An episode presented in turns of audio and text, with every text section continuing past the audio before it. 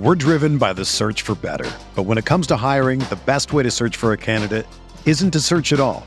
Don't search match with Indeed. Indeed is your matching and hiring platform with over 350 million global monthly visitors, according to Indeed data, and a matching engine that helps you find quality candidates fast.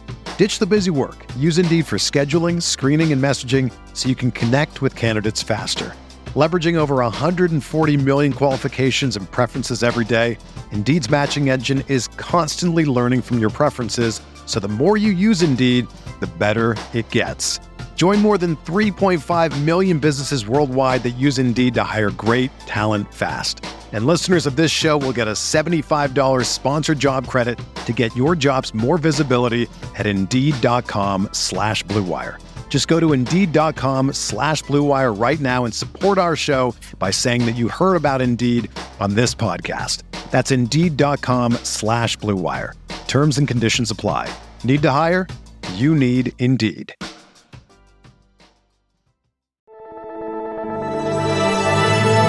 Blue Wire.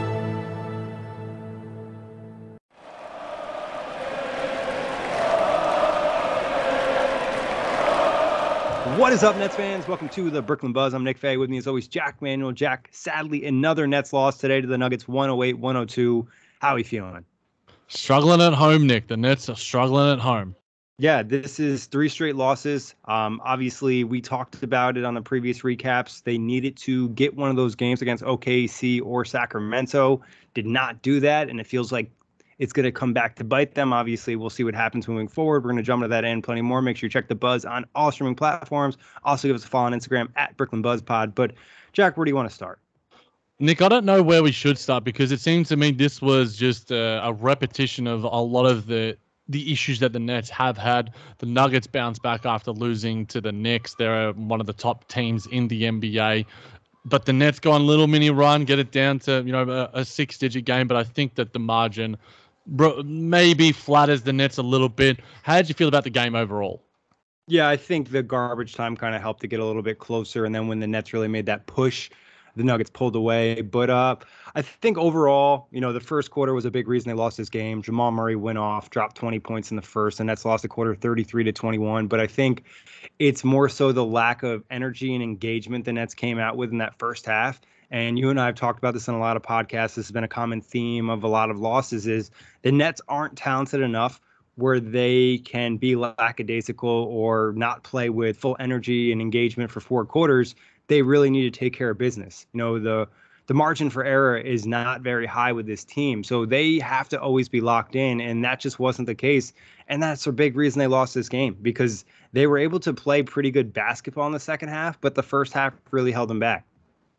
Yeah, Jacque Vaughn, fellow Jacques, reflected a lot of the things that you just said there, Nick, and this is via Erik Slater.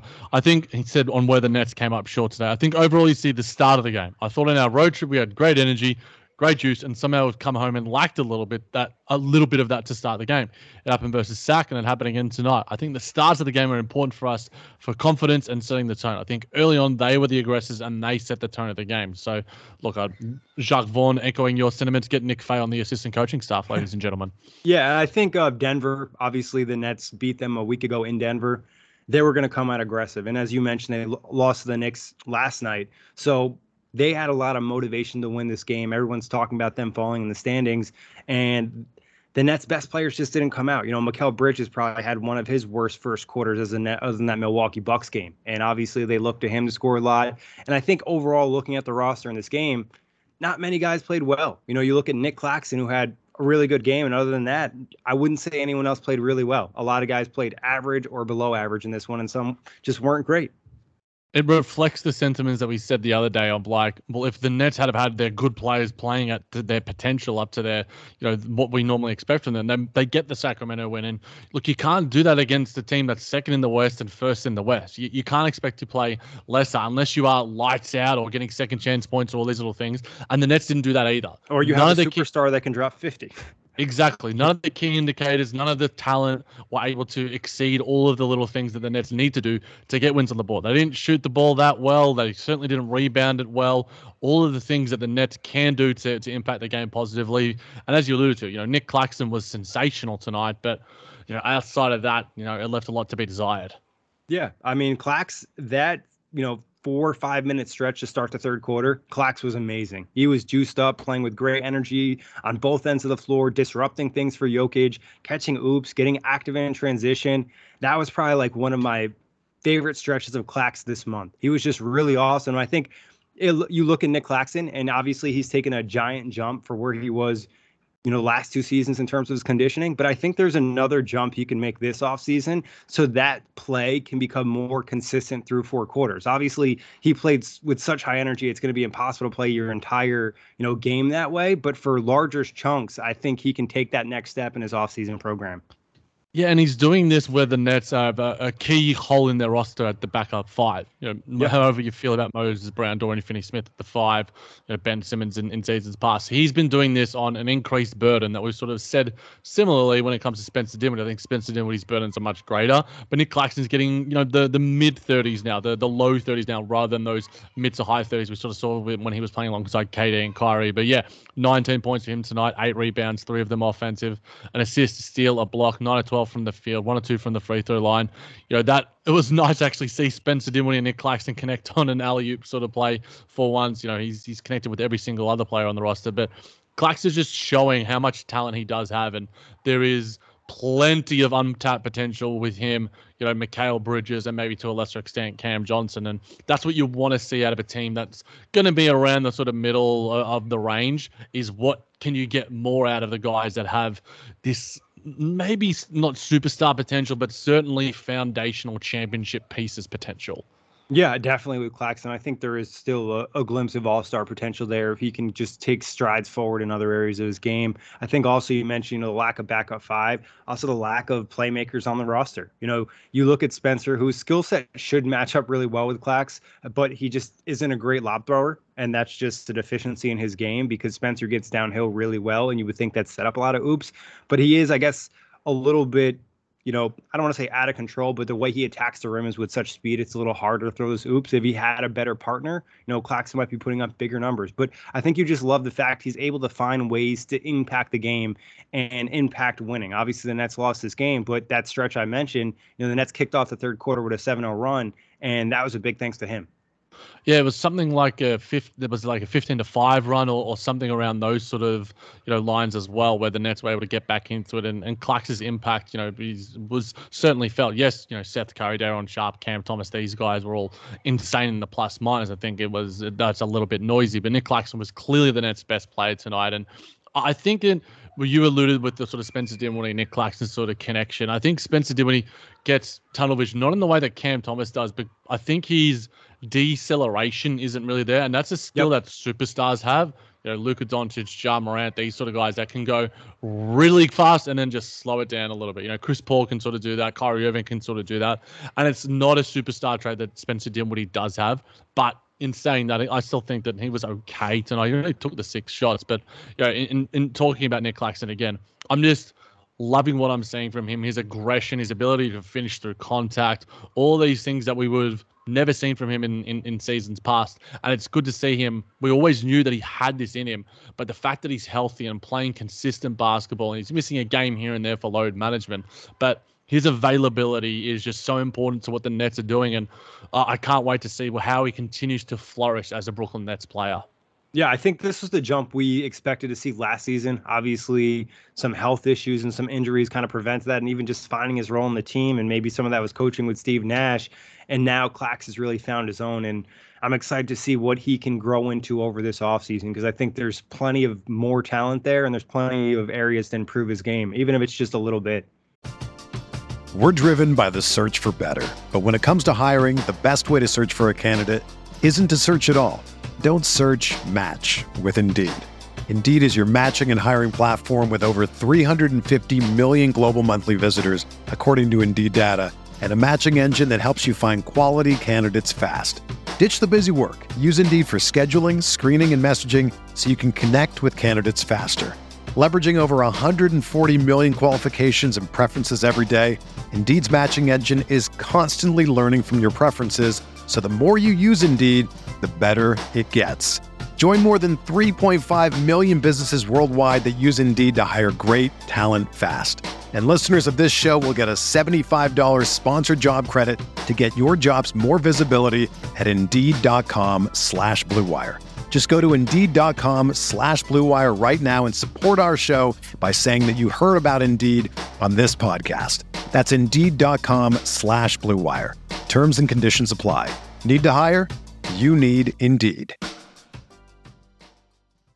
You know, if I would have applied myself, I could have gone to the NBA. You think so? Yeah, I think so. But it's just like it's been done. You know, I didn't want to. I was like, I don't want to be a follower. Hi, I'm Jason Concepcion, and I'm Shea Serrano, and we are back. We have a new podcast from Wondery. It's called Six Trophies, Woo! and it's the best. Each week, Shea Serrano and I are combing through all the NBA storylines, finding the best, most interesting, most compelling stories, and then handing out six pop culture themed trophies for six basketball related activities. Trophies like the Dominic Toretto I Live My Life a Quarter Mile at a Time trophy, which is given to someone who made a short term decision with no regard for future consequence. Or the Christopher Nolan Tenet trophy, which is given to someone who did something that we didn't understand. Catalina Wine Mixer trophy. Ooh, the Lauryn Hill, you might win some, but you just lost one trophy. And what's more, the NBA playoffs are here, so you want to make Six Trophies your go to companion podcast through all the craziness. Follow Six Trophies on the Wondery app or wherever you get your podcasts. Listen ad free right now by joining Wondery Plus.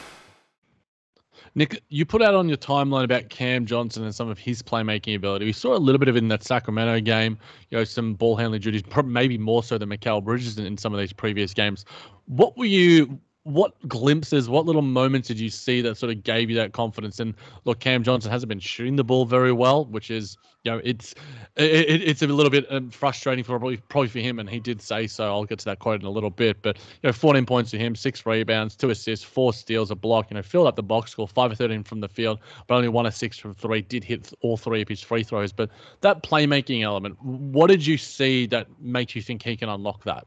Yeah, I don't think he'd ever be a lead ball handler or anything like that, but he could be a secondary or third one in a lineup. And he, I think he has the ability to kind of run a pick and roll. One thing he does pretty well is ends up getting in the paint. You know, he does a nice job of positioning his body. It's just when he gets in the paint, you know, he looks a little unsure what to do. You know, what's his go-to move? How's he going to attack the big? Should he kick it out? But you'll see a mix of some good passes in there. I think he has good size, and I think his ball handling is solid, uh, but it could probably take some strides forward. But you see the potential that he does have. And obviously, the role he played in Phoenix didn't really give him much opportunity to do that other than nights when guys were resting or injuries did happen. So I think there's room for growth for him in that area to kind of expand his game. And I think reps is going to be really important. You know, he was the lone starter that stayed in the fourth quarter for that little Nets run. And I think you saw some growth in terms of just experience. Yeah, I think in in saying that, you know, the, the handle is something that can be a, a key indicator of where a player does go. And you can see players get a tighter handle. You know, Jaylen Brown before heading in and, and finding his sort of superstar leap was was said to have like, you know, a bit of a lackadaisical, a little bit of a sloppy handle. And now he is, you know, borderline all NBA contention. And that's sort of like a, an underrated skill. You know, I think that we sort of go, these guys are three and D guys, that's all we need them to sort of do. But as we've alluded to, we love guys that can just do so many different things with the ball in their hands. And Cam Johnson has a little bit of that potential. But on the game tonight, Nick, you know, do we get to Mikal Bridges next? Do we want to get to Brooklyn Bridges? Yeah, I'll just one more point on Cam Johnson. I think obviously you mentioned three point shot is frustrating. I think he's still hesitating a little bit more offensively. You know, we saw him I think he went off against the Hawks a couple weeks ago, and in that game he didn't really hesitate. He just looked really comfortable attacking and just going at it and being aggressive. And I think even just on some of his pull ups, just playing with a just like uh, an understanding of what he can do on the floor. And I think some of his cold shooting has kind of interfered with that. Yeah, he said this post game about himself and the team overall. He said the frustrating thing is when they don't go in. They felt good. I'm sure everyone thought they felt good today. They're just not going in right now. I can only speak on myself, but that's life as a basketball player. If it was easy, everybody would be shooting threes and making them. You got to weather storms and continue to shoot. But it's tough because I thought we had a lot of good looks tonight, a lot of good looks that just went in and out. Sometimes games go like that, but we can't let it affect us on the defensive end and have to continue to shoot them when we get those opportunities. You know, he was one of six, Spencer was one of three, Royce O'Neale was one of three, Joe Harris was one of four, uh, Cam Thomas was one of four, you know, Dorian Finney Smith 0 of 2. You know, the only guy that was sort of shooting the ball well was Seth and to a lesser extent Mikal Bridges. And, you know, the Nets their their game plan is you know put up volume of threes and and hit a decent amount of them but they only hit 12 of them tonight and i don't think that was enough and the percentage you know 34.3 12 of 35 it's not going to win you many games especially against a team that has far more talent and it's a superior team yeah, and the Nuggets hit 12 on 23 attempts at 52%. You know, that's going to make a pretty big difference in terms of the outcome of the game. I think also Cam could probably get that next level of polish as a shooter. I think just really tightening it up and just kind of getting to that next step that you know we've seen shooters kind of hit in the past. But Jac, you want to jump into Mikal Bridges? Yeah, Mikal Bridges tonight, Nick. Eight of 18 from the field in 31 minutes, three of eight from the three, four four from the free throw line. Did have the four turnovers, also had an assist and a rebound for his 23 points. Look, he's putting up 20 pieces like it's nobody's business, as I've said time and time again. But not as impactful. And and did he get the looks? Did we? What did you see from him tonight? Yeah, this you could argue this is probably one of his worst games as a net. Obviously, it wasn't terrible or anything like that, but the first quarter was rough. Couldn't really find his rhythm with his shot until later in the game, and I thought defensively he had some mistakes that we haven't really seen from him. I thought he could have played a little better on that end of the floor as well. So just kind of an off night for Mikal Bridges, which is going to happen for any level of player, superstar, star, role player, whatever it is. Obviously, he, he's still kind of feeling things out, and I think just the overall team played a little bit lesser because he wasn't as good tonight because that's how good he is and how much he kind of leads the team in a, a lot of times. And I think bridging the gap, for lack of a better term, pardon yeah. the pun, between his best and his worst. Like th- if this is one of his worst games, putting up a 20 piece on nearly 50% shooting and, and getting to the free throw line a couple of times and hitting some decent three balls. It's just that you want him to rebound a little bit better. You want him to play make a little bit better. You want him to be a bit better defensively. So I think overall, if this is a, a bad game for Mikal Bridges, you'd take it. But ultimately, you can't have your team's best player playing like this and probably expecting to get the wins, especially against the Nuggets. Yeah, I think he was good enough to win. Uh, like for the Nets to win, if some of the other guys stepped up. You know, if Spencer had a big game and Cam Johnson had an average game, and Dorian Finney-Smith wasn't bad, you know, that would have been enough for the Nets to win this game. But given how everything kind of played out in this one, it just wasn't. Yeah, exactly. And Nick, do, which guys do you want to get to next? Do we want to get to Spencer Dinwiddie? Do you want to get yeah. to like the bench who went on a run? Let's like to Spencer Dinwiddie because I think this is part of the issue with Spencer is finding the balance of him being aggressive and then him, you know, playing just a facilitator role. He took six shots. He had 11 assists though, but on a night where so many other guys are playing poorly, this is probably where you want Spencer to be a little bit more ball hoggy and try to attack the rim and get to the free throw line and find those different opportunities. So it's it's a really tough spot for the Nets. It's a tough spot for Spencer, and obviously that's been a big discussion. And you know, sometimes I'd rather see him take more shots even if he's going to miss them, because at least you know someone's trying to produce and trying to win. I feel like when he plays like this with a lack of aggression offensively, sometimes the Nets don't have enough production unless the other guys are playing really well, which they didn't tonight. Yeah, I think what we needed to see from the Nets and Spencer can really set the tone here is aggression at the rim, as you alluded to, because Nikola Jokic isn't Rudy Gobert, he isn't Nick Claxton, he isn't Brook Lopez, and the Nets did that in their previous matchup in terms of forcing the issue and you know getting guys getting the ball moving. And yes, like you had the 11 assists, you know, only the eight points, only the six shots, as you alluded to, but it was minus 24 on the night. You know, was the worst player in that department. I think again that is far too noisy for me to sort of say Spencer did when he was the worst player on the court, but he certainly wasn't. You know, he didn't have the balance of playmaking and shot making that you know you want the guy who is your first, second, two A, whatever you want to sort of call him on the team. So he could have set the tone a little bit better. His playmaking was okay. It's just it's not all together just yet. Yeah, it's like again, it's finding the balance, and that's obviously difficult. And we've seen kind of both ends of the spectrum where this probably isn't aggressive enough, and then other mm-hmm. nights he's overly aggressive on nights where he should be feeding Mikal Bridges more. You know, I think it's just feeling out process for him and the entire team. Nick, any other plays you wanted to really get into here? You know, what caused the run to get back? And then I want to have a very mini discussion about bring back the BS report for a little bit because we did get some news in regarding to. And we saw a little bit of video here and there, but any more game notes, whether it's players, team overall? I know the Nets did rebound quite poorly. What did you think? What do you want to touch on before we get to the BS report?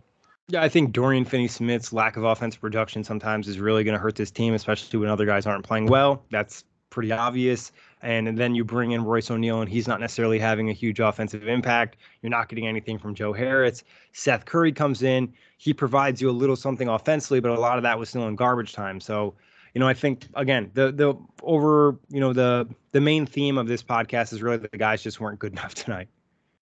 And if you're not good enough, you're not going to win. It's uh, yeah. as simple as that. But the news that we did get, Nick, was that Ben Simmons has left Clutch Sports and is at, at, the Athletic's. Jon Krawczynski is saying that he's expected to hire Bernie Lee, uh, who also represents Jimmy Butler, uh, as his new agent.